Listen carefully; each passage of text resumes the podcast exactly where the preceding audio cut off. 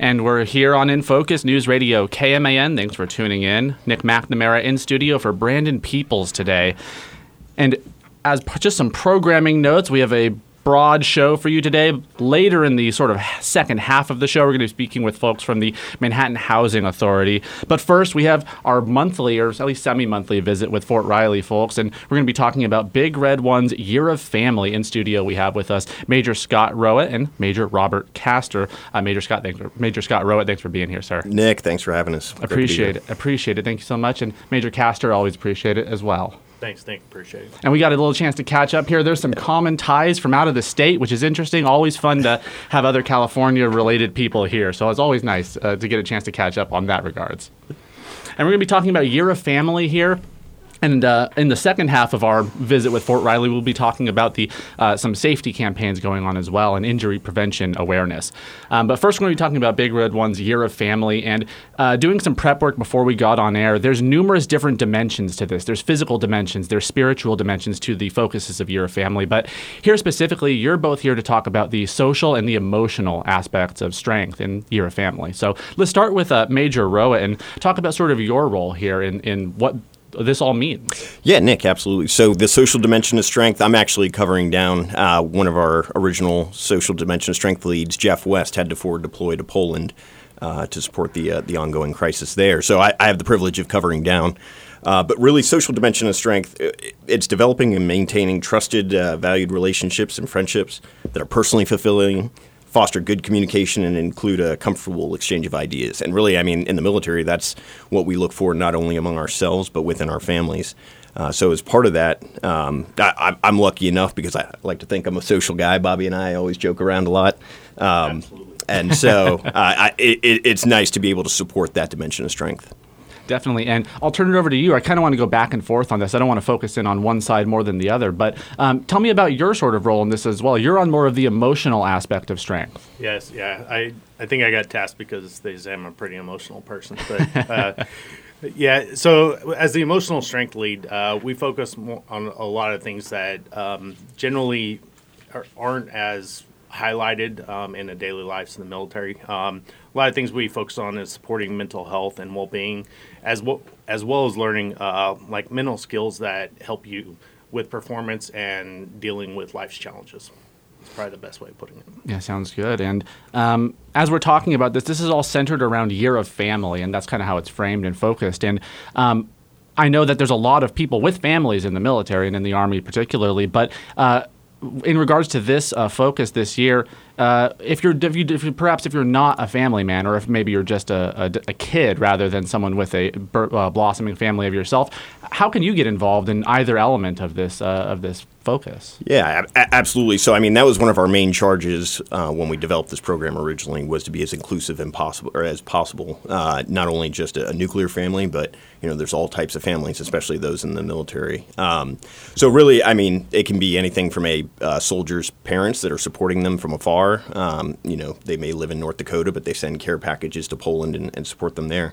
Um, but really, you know, when when we start talking um, other you know, uh, single soldiers or, or young family members, we just recognized uh, an eight-year-old uh, boy as part of our first family recognition ceremony for cleaning up uh, trash around his neighborhood and being a good community member, and that was part of our first quarter series. When it comes to single soldiers, we have a lot of great events that are incorporated into that. We have Rock and Riley, which is a food truck event that the MWR is hosting. Uh, Morale, Welfare, Recreation is hosting on 23rd of June, and they'll you know, there'll be food, band, drinks, and uh, there'll be a bus that will uh, support soldiers moving up from Custer Hill down to the event at the uh, the exchange. Uh, MWR is also hosting the Kansas City Royals um, event. They're they're taking the bus, MWR bus, straight out to the, the stadium and driving them back. So we- we're really excited about all the uh, the opportunities that not only the garrison uh, supports, but also the divisions providing those those family members. and, and Major Castor, um, as as we talk with folks from the military and army here fairly regularly, we hear about the stresses, we hear about the demands just on the lives of, folks. How can people, and you know, as as single soldiers, you don't maybe have the same support system that someone with maybe a wife at home or a partner at home might have, or kids and the such. Um, how could a single soldier, as we're discussing, get involved in this program on the emotional side? So there's a couple of different ways that we go about this. Um, every uh, within one ID and the garrison on Fort Riley, um, every unit has a representative that is part of our uh, the Big Red One Year family. So uh, we have weekly meetings um, where it, it got to be have so many participants that we actually had to go online just because there's not a, a place where we can put everybody in there. Um, and with this, we've integrated not just the, the unit reps, but family members, um, like spouses, um, both male and female, um, soldiers from all the different units. Um, so having that as basically a representative, you, you always have a touch point within every unit, and they are like basically daily push, pushing out information for all the different types of events. Um, we we're on social media. We do flyers. We have people that I mean by word of mouth. Um, things that like little flyers that have actually been put on the ground um, for when people walk into our commissary or PX. So um, we have a website as well uh, where it is regularly updated. So we have a lot of different ways to notify every soldier and family within a division of all the events that we do have. And I, I just kind of want to get a little more, um, I guess, perspective on your opinions on what what makes focusing on this at this time of year perhaps so important um, on both elements, social and emotional. Uh, and we'll start with Major Roett. But what makes it so important to do this now? What is there a timeliness element to this, or um, is it just sort of a yearly thing that comes up and uh, it's a good just a good time to bring these back into focus? No, I mean, uh, in the military and the Army specifically, people first is, really our primary goal. Um, we, we have a very complex mission set that the nation has charged us to, to pursue uh, in defending our nation. And at the cornerstone of that is the family. Um, before anyone deploys, it's that strong family that's supporting that soldier uh, and that community that is able to, you know, allow them to go carefree forward and, and you know, serve the nation.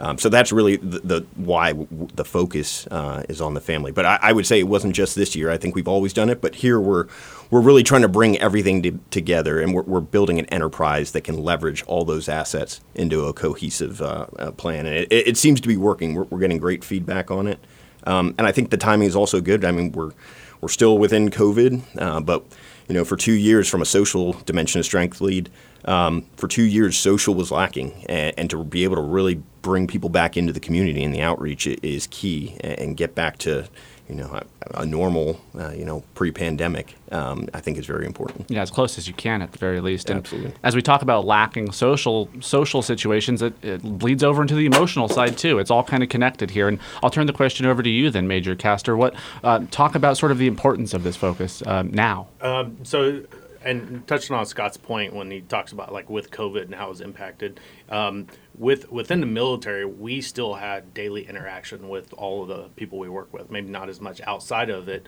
but at work we're still around all the people that we every day. Um, the families actually were the ones that were impacted more by this, especially children, um, school age children. Where I mean, you know, when we were growing up, I mean, playing the streets, you know, you're always out with friends, school, sports. Um, that stopped for a good portion of two years. Um, so the the from the emotional side, I mean, we have many ways to go about this, but I mean, a lot of different programs um, that where and it helps all ages. So um, I, th- I think from doing it like this year just comes at a perfect time. It's a way of helping integrate everybody back into the regular daily lives that we always, I guess you could say, we took took for granted. But um, yeah, with where we're at now, I, th- I think it's great. And as as we approach, uh, various events are coming up. Um, tell me a little bit about how people can keep a, keep apprised of what's going on uh, in, in various elements of the program. Um, if people want to get involved or check it out, where can they go to find more out? Where will you be advertising these things? Yeah, so I mean, our Garrison and Division PAO team are outstanding. They they put everything um, not only on the Division Instagram account and the uh, Fort Riley Garrison page on Facebook. Uh, th- those are uh, one, you know, on social media where people can find it. We also have Big Red One Year of Family website, which routinely is updated with upcoming events and shows a lot of our events and initiatives that are coming. So that's from the the um, the digital side. I would say word of mouth and your, your chain of command um, and community members uh, is really they're going to be the the ones that you know provide that that hey I went to this guest speaker and it was great. Love to have you come and join me at the next one. And we're running short on time, but I want to turn it over to Major Castor again to give you a chance to talk about some of the events that are coming up, and then we'll close it out with Major Roett talking about some events on the social side too. So, from on the emotional strength side, um, like a lot of our events are just because of the aspect of, of what it focuses on. Um, tend to, it's not going to be as numerous, just getting people together to go do things. So they're they're more planned out. So um, a couple of them that we're want to highlight is like we're gonna, looking at having a disc golf slash family fair. Um, uh, there's going to be a high ropes event um, and a mental resiliency panel. So, and, and with these, they cover different aspects of emotional strength, um, whether it's like introducing people to available resources uh, that we have out there, um, basically confidence building events, uh, working on uh, mental resiliency. So it's, it's just coming at it from different ways to, and just trying to introduce that to everybody. So. And, and Major Roett, um, tell me a little bit about some of the events on the social side. Then you have. I know you touched on a few of them earlier, but it, as we're closing out, it'd be good to remind folks. Yeah, absolutely. So, I mean, even this weekend, uh, our Dagger Brigade is hop- hosting a uh, trail cleanup on Fort Riley. So, come together with your community and, and improve, you know, pick up some uh, trash along some of the various trails that we all use every single day. Um, we have a great guest speakers planned for the next two weeks. Uh, Mr. Chad Robichaux is coming on Monday to speak to families, a pretty powerful topic. And then Mr. Mark Fogel will do another one on the 25th of May, uh, and that'll be at the Fort Riley Youth Center. And really, that's that's gathering as a community and, and discussing ideas and having um, you know some some talks and hard discussions on uh, how we can continue to grow. So all, all those are going to be some upcoming events that people should look out for. And we've been talking about Big Red One's Year of Family uh, going on. Um, if you want to check any of these things out, be on social media or ask around if you're on post. Ask around, talk to your command, and I'm sure you'll be able to get in touch with people. And of course, um, spread this uh, spread this episode around to those who may want to get involved too. That could be another way to spread the word of mouth out there. Uh, Major Roett, Major Castor, always appreciate it. Thank you so much for coming out. Nick, thanks for having us. All right, and we're going to transition over to another conversation about Fort Riley affairs going on coming up next on In Focus News Radio KMAN. And we're back here on In Focus News Radio KMAN. Nick McNamara here in studio, and we're going to change topics to talk about 100 days of summer safety. And in studio, we have with us Fort Riley Garrison Safety Office, uh, or from the Fort Riley Garrison Safety Office, Linda Ward. Linda, thanks for being here. Thanks for having me. Of course. And also on Zoom with us, we have from uh, Kansas Traffic Safety Resource Office, uh, Lori Moriarty. So, Lori, thanks for being here too. Thank you for having me. Perfect. And we're talking about uh, 102 days of summer safety. Uh, the Garrison office is hosting a safety awareness injury prevention campaign, and that takes place May 25th and 26th. It's promoting safety, summer safety between Memorial Day and Labor Day. And um, I'm going to start off with Linda here in studio and ask kind of what the the whole fair is about, how it got started, and just kind of what the focus is. So, traditionally, we see more off duty accidents occur when we roll into this spring and summer months.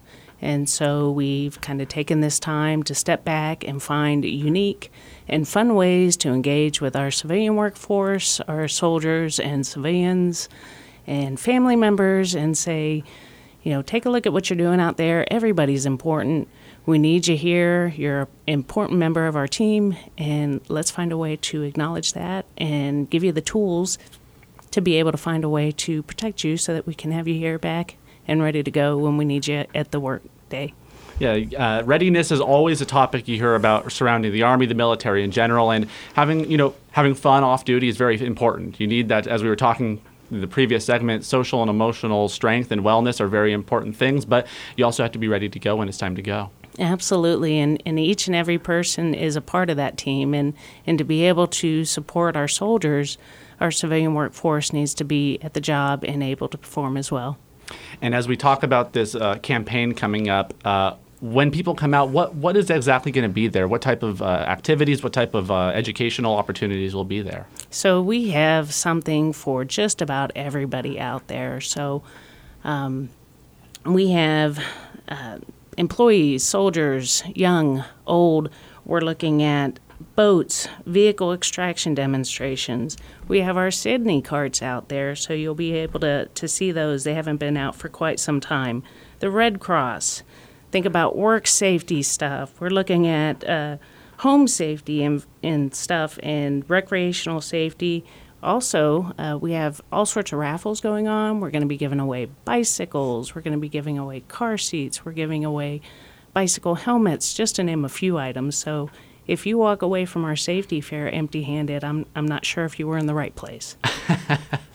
and there's going to be numerous different organizations uh, with those types of giveaways, with freebies, with information as well. Who are who all will be participating? I know one of the organizations that well as we have her online. Absolutely. In fact, uh, we have over at my last count over 32 different agencies are actually supporting our event this year. So I, I certainly can't name them all sitting here in the studio with you today. I would definitely like to because they deserve recognition for sure. Um, some of our new uh, agencies that are going to be out there, we're going to have Evergy, and I'm really excited to see them because they're going to be doing the uh, high voltage energy demonstrations with their trailer out there, which will be super neat and interesting for the first time. The fire department is going to have their smokehouse that you can walk through. They have a trailer out there that'll be super neat. City cycle sales. We see lots of motorcycles out there on the road. Weather's perfect for it. They're going to have a full size motorcycle simulator out there for you to give it a try. Um, the Fort Riley Utility Service is actually going to have their um, robotic cameras running around out there, which I think is going to be unique. We never see that kind of stuff. So it'll be a cool thing to take a look oh, at. That's that's cl- that's cool. I really like that. That's interesting. Absolutely. Uh, One Gas with Kid Meter exhibits, and Grainger is going to be out there for the first time as well with all sorts of tools and safety equipment. And then, of course, Lori out there with the Kansas Traffic Safety Resource is going to bring all sorts of goodies and all sorts of folks with her as well. Yeah, and as a motorcyclist myself, I appreciate the focus on uh, motorcycle safety as well. And that's something Lori can talk about too, as someone involved with the Kansas Traffic Safety Resource Office. So, Lori, tell us a little bit about what your office will be doing in this event and um, what information and activities perhaps will be available there too. Um, we're going to have a booth set up and we'll have information regarding child passenger safety, motorcycle safety, impaired driving, distracted driving. We'll have information on um, graduated driver's licenses. Um, something that's not quite traffic safety related, but it is related to home safety is we'll have naloxone and Deterra bags available as well. Um, we'll have information on how to receive naloxone, but we'll have Deterra bags on hand at the event. Um, the biggest thing we're doing is a car seat check lane. We'll also have cornhole with um, drunk driving or marijuana goggles. You can use either to play to see what it's like to be impaired. Um, and then we're also going to have our um, indoor outdoor thermometer to show the, the temperature difference between inside the vehicle and outside the vehicle because people don't always know just how hot it gets inside a car. So this kind of shows you the difference between the two. And, and with then, the with the quick oh, change in temperature, that's a very important one to have. You know, uh, it was very yes. cold, or not very cold, but relatively chilly, like about a week ago. Uh, with the quick change to heat, it's it's time to be aware of those things. Well, last year we had the thermometer at the event, and it was overcast. So it was like about 75 degrees outside, but inside the vehicle it was 114. So it it's nice to be like be able to show people that that even on an overcast day it can get very very hot inside of a vehicle. Um, we'll also have KHP there. Um, the highway patrols coming with their seatbelt convincers, so they'll get to see why it's such a such an important thing to have your seatbelt on. And uh, you also mentioned the car seat checks, which I think is a very important topic to look into. Um, seat belts are very important. I'm a I'm a helmet advocate, but I know everyone out there maybe uh, not a fan of those. It's completely fine. Your choice on that. I'm an advocate of helmets, uh, having been in an accident myself, but also car seats. When in the in the question of accidents or even not, just being safe in general, car seat checks and being aware of how your car seat fits and how to properly use it very important. Oh yes, very much so. Um, we we aim to educate caregivers on how long to keep a child in a particular seat and why they need to keep the child in a certain seat until the the maximum time. Um, and we also explain to them the the how to install the car seat correctly so that it's it's in there the safest way possible and also how to buckle the child into the seat properly because they don't always know you don't know what you don't know so we're here to help teach And it's very, appreciated. We're talking about 102 days of summer safety coming up May 25th, 26th, uh, Fort Riley. And this is taking place on post, Linda, but can anyone come out? What, what's sort of the guidelines for attending? Yep, absolutely. It is free and open to anyone that has access to Fort Riley. So come on out if you're in the area. We'll be again at the PX on the 25th, the main PX there. And on the 26th, we'll be at Irwin Army Community Hospital right out in the parking lots. And uh, I have an acronym here, uh, SIDNE, and I'm curious what that stands for Oh, and, and what it means. absolutely, absolutely. Now, I love this one because SIDNE stands for Simulated Impaired Driving Experience, and there's a really cool backstory for this one. So, these things were totally inoperable two months ago, and a young Boy Scout took these on as an Eagle project. And so he has recently delivered these back to us just in time for our safety fair. And so he will actually be out on the 25th at the PX with the uh, scouts from Troop 53 out of Wakefield.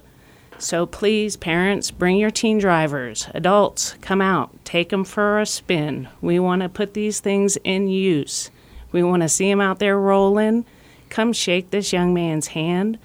The reality is, is this is going to be a tremendous asset to our youth intervention program. They are so cool. Uh, he put a lot of work into it, and these are going to potentially save lives. So this is a big deal. So we want to get the full bang for the buck on these, and and it's going to be awesome. I think they're a great addition to our program. Wow, I can't imagine what type of work would go into like renovating and retrofitting or whatever needed to be done to bring these things up to up to snuff. That we've had as many as six to eight scouts and adults helping. Uh, it was the trailers, there was welding, electrical, all sorts of work, batteries. So, uh, great addition, great great addition to the program, and, and we really appreciate the work that was put into them. And we're running about a bit out of time, but I did want to turn it over to Lori one last time to talk about the importance of these types of experiences regarding the SIDNE, particularly those simulated impaired driving um, uh, simulators, more so to speak. Uh, forgetting the last two letters of that acronym, but uh, what's the importance of getting a chance to see what it's like to be impaired behind the wheel without actually having to go out and do it for real? That's the whole point of this is you can do it in a safe environment. You're not putting anyone's life at, at risk. And you can see just how dangerous it is to be impaired behind a wheel. Um, we do an event like this with teens and and they realize just how bad it is. Um, we've we've done it where they're driving a golf cart with a um, t- cell phone and they're texting and they're running over cones. Um, so they get to see firsthand at a slow speed without putting anybody in danger how horrible it could be if you do this. Very good. And uh, Linda, uh, as we're closing out, I want to turn it over one last opportunity for any last words, any last thoughts, or important things we just need to get in, and that for listeners that we just didn't get a chance to talk about. Please come out. Please join us. Accidents are 100% preventable. Everybody is an important part of our team. We want you to have fun, enjoy your spring and summer activities, but we want you to come back and be a part of our team uh, on the workday. Uh, so come out, enjoy. We want to see you there. Linda, Lori, thank you so much for the time. I appreciate it. Thank you. Thank you so much. And that does it for our visit with Fort Riley Big Red 1 affairs. And we're also going to transition now over to talking with Manhattan Housing Authority. We have a host of people waiting out in the waiting room for me. So I'm going to go grab them and be back here on In Focus, News Radio KMAN. And we are back here on In Focus News Radio KMAN. Thanks to all of our previous guests from Fort Riley and the Big Red One, talking about various elements going on around the post. Uh, we'll check those out. Go to their Facebook pages. There's numerous events coming up, and they talked about them all. So you want you'll want to check that out. We're going to switch gears now. Talk about the Manhattan Housing Authority. In studio with me, we have Executive Director Aaron Estabrook. Thanks for being here, sir. Yeah. Good morning, Nick. Good morning. And then we also have Administrative Assistant to the Executive Director, Deb Wooten. Deb, thanks for being here. Good morning. Thank you for having me. Of course. And we have the Board Chair too, Jan Galitzer. Good morning. Good morning. Thanks for being here. Always appreciate a chance to catch up with the Housing Authority. You do very important work here in the community, so it's always good to give uh, those listening a chance to hear about all the things you're doing. And a good opportunity to do that is starting off talking about kind of what you're doing and where you're at as an organization. And uh, we wanted to talk about some of the numbers that you're seeing here in the community to start off. So, where are you at, sort of occupancy wise? Where are you at with your residents? Yeah, so thanks, Nick. We um, housing is such a critical part of a community, right? So we are providing that public housing, um, and we're trying to do it in the best fashion we can. And the idea, our goal, like I think I mentioned last uh, last month, was to get to 100% occupancy because, you know, if I'm a taxpayer or I'm a I'm a concerned citizen, I'm you know providing the goods to pay for public housing and we know that the need is significant and I'll get into those numbers in just a minute but so there there really is no acceptable um, excuse to not have our our units completely full. And so we're striving to get that so we have safe, decent, um, sanitary housing that's available to those people that need it.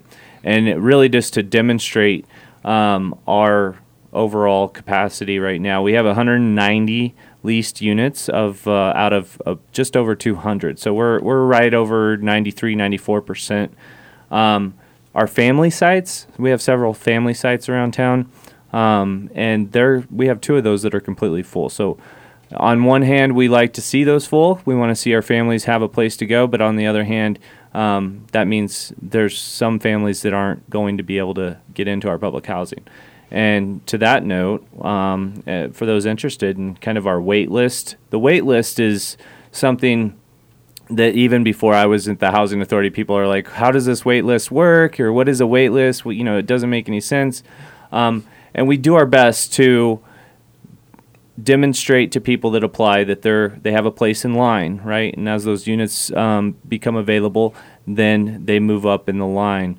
But it's also a little bit there's some variables there's some preferences associated with that if you're fleeing domestic violence or if you've been displaced because of a natural disaster or uh, your home becomes condemned um, by the city or local government um, then you might have a, a preference where you get moved up in the line. But overall, like I mentioned, we have just uh, about 14 units across our entire uh, portfolio that are available to rent. And of those, we have 158 people waiting for one bedroom units. Um, and we have 74 applicants for two bedroom and 48 for three bedroom and 45 for four bedroom. So that's people that we know that have demonstrated that they have a need for those types of units that we we don't have available at this point. Um, and that's kind of what our waiting list looks like.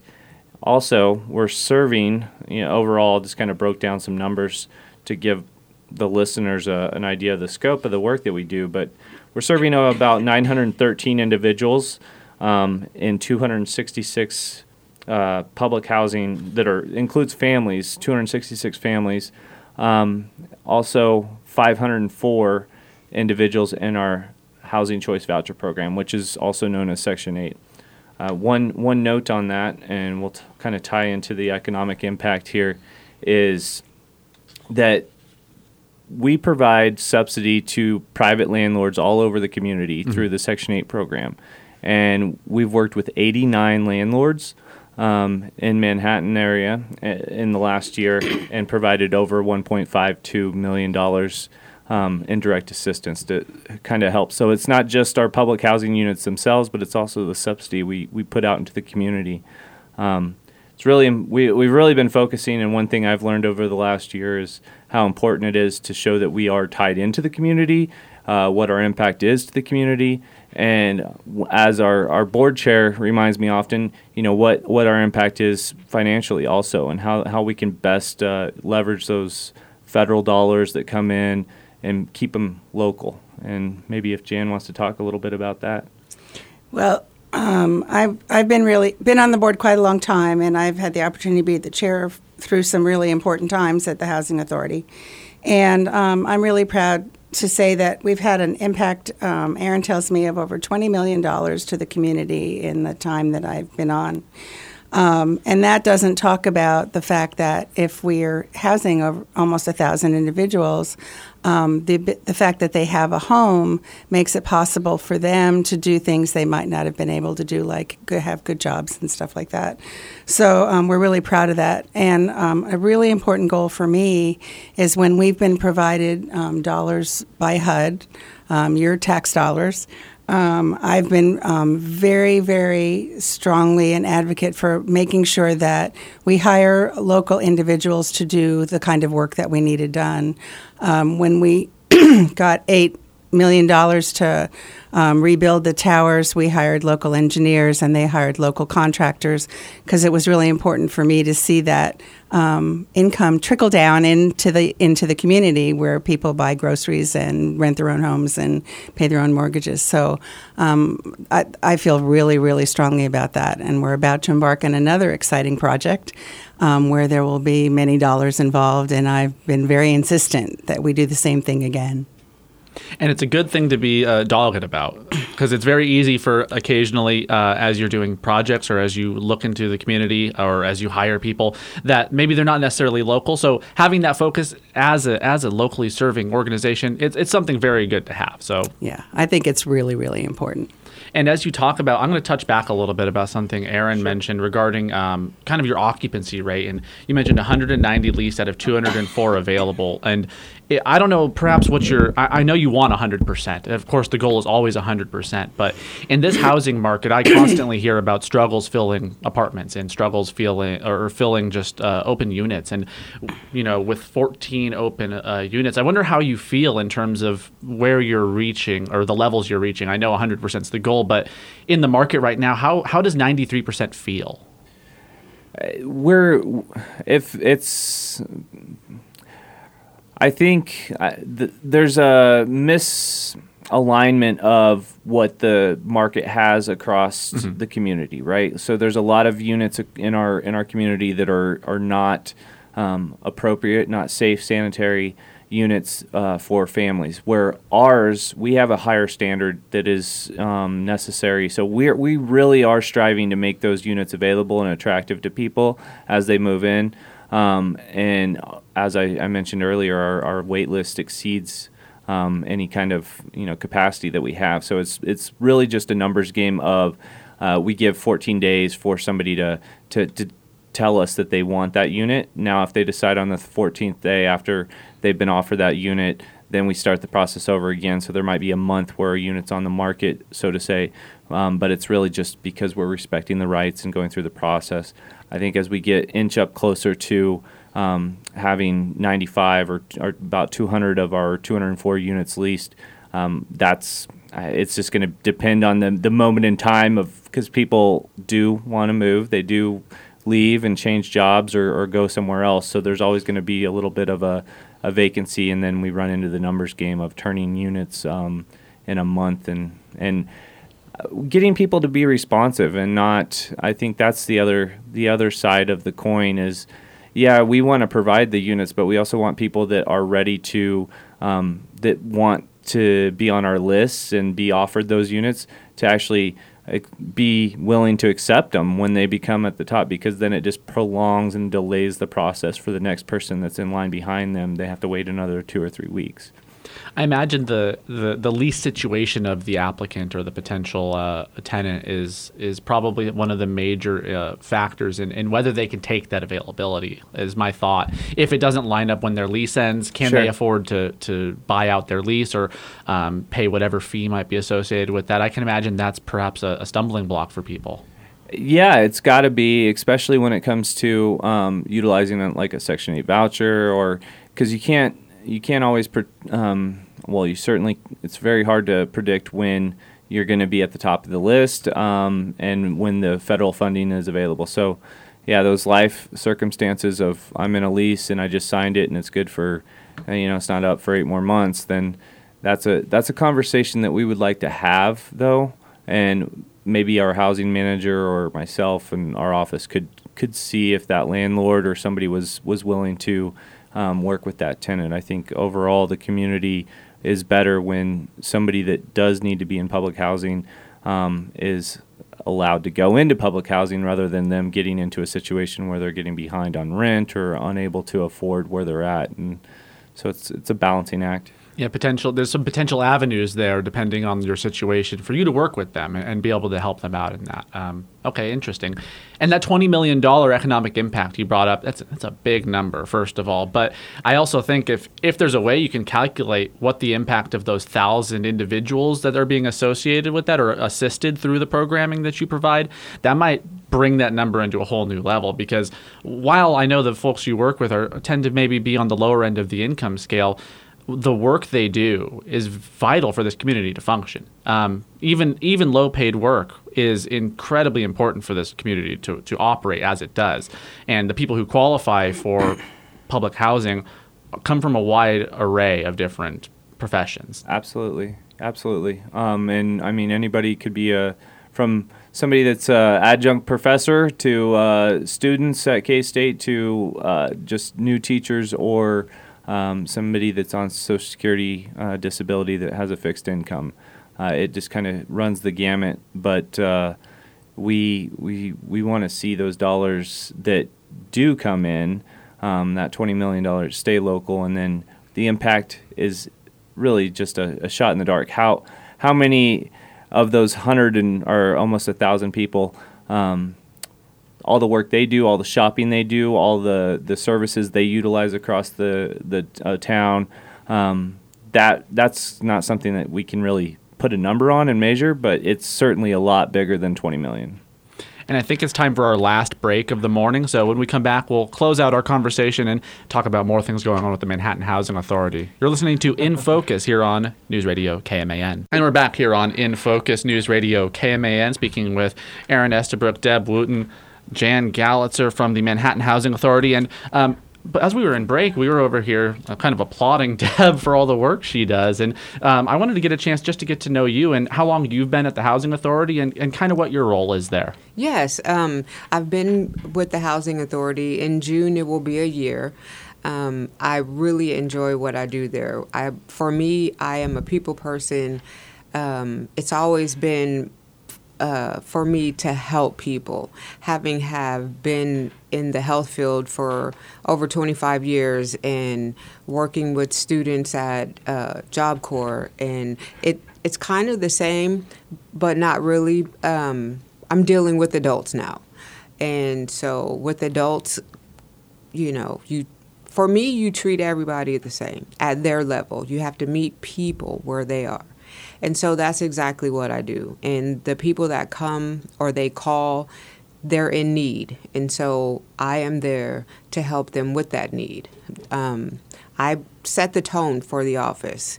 Um, if they come in and I'm feeling some kind of way, then they're going to feel some kind of way. So I have to be at an even kill because they're coming because they are in need. So I don't want to add to their stress. Yeah, Aaron and Jan were referring to you as the front line yes. for the housing authority. So as people come in, you're the first face they see or voice they hear, perhaps. Yes, that is correct. Yeah, they will see me first, or I answer all the calls.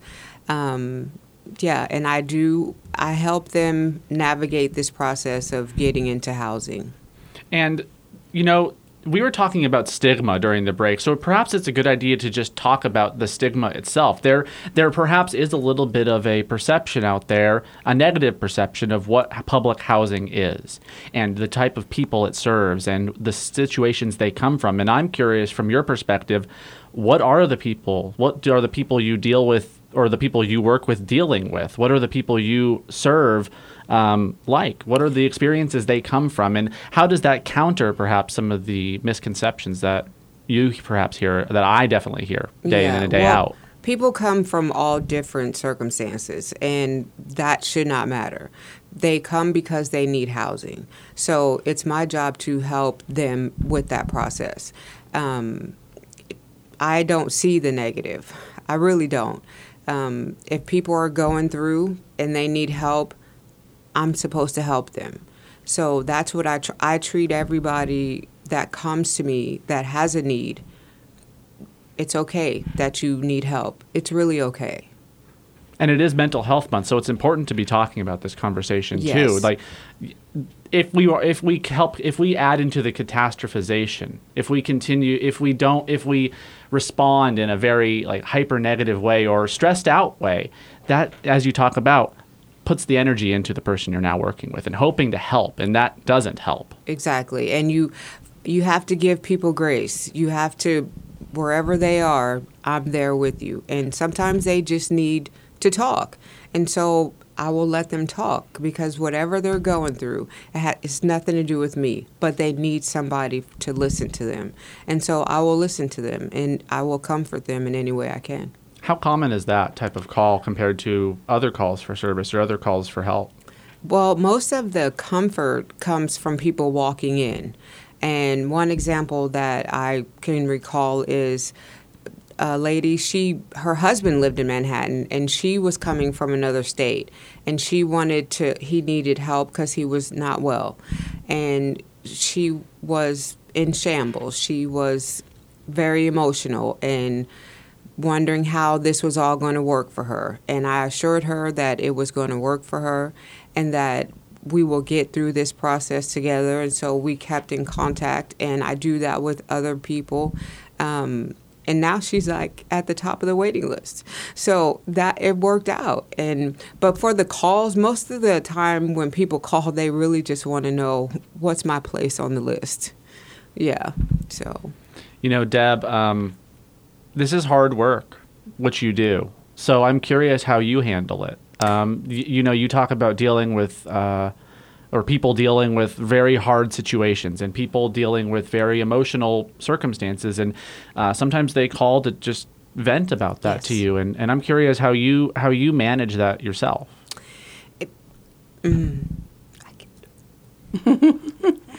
But um, yeah, I it's it is manageable because I know the people that are coming or that are calling.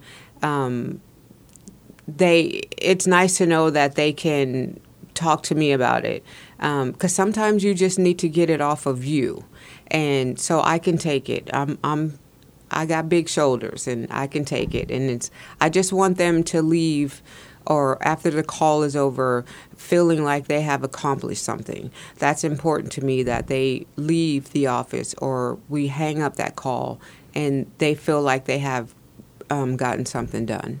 and and I know I'm I'm talking about hard experiences, but there's there's positives there too. You talk about being able to to help someone, and now they're at the top of the waiting list. And I imagine a year in, what it, must be feel very rewarding in a way. But what are some of those like success?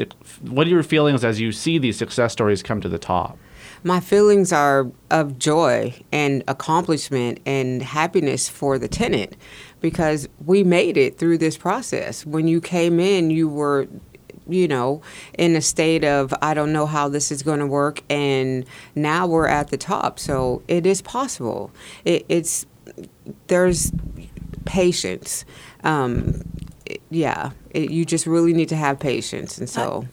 I, I want to add, um, in the time, no, Sorry, we're just about out of time. I Oh, okay. wanted to, I want to let you answer, but we're, we're like ten seconds from being out. So Okay. I'll give you. I'll I'll have to get you back on here again Okay. to get another t- part of this conversation because this has been very enlightening and we can do this for a lot longer. MHAKS.com if you want to learn more about the Manhattan Housing Authority. Aaron, Jan, Deb, thanks for being here. Thank you're you. Very welcome.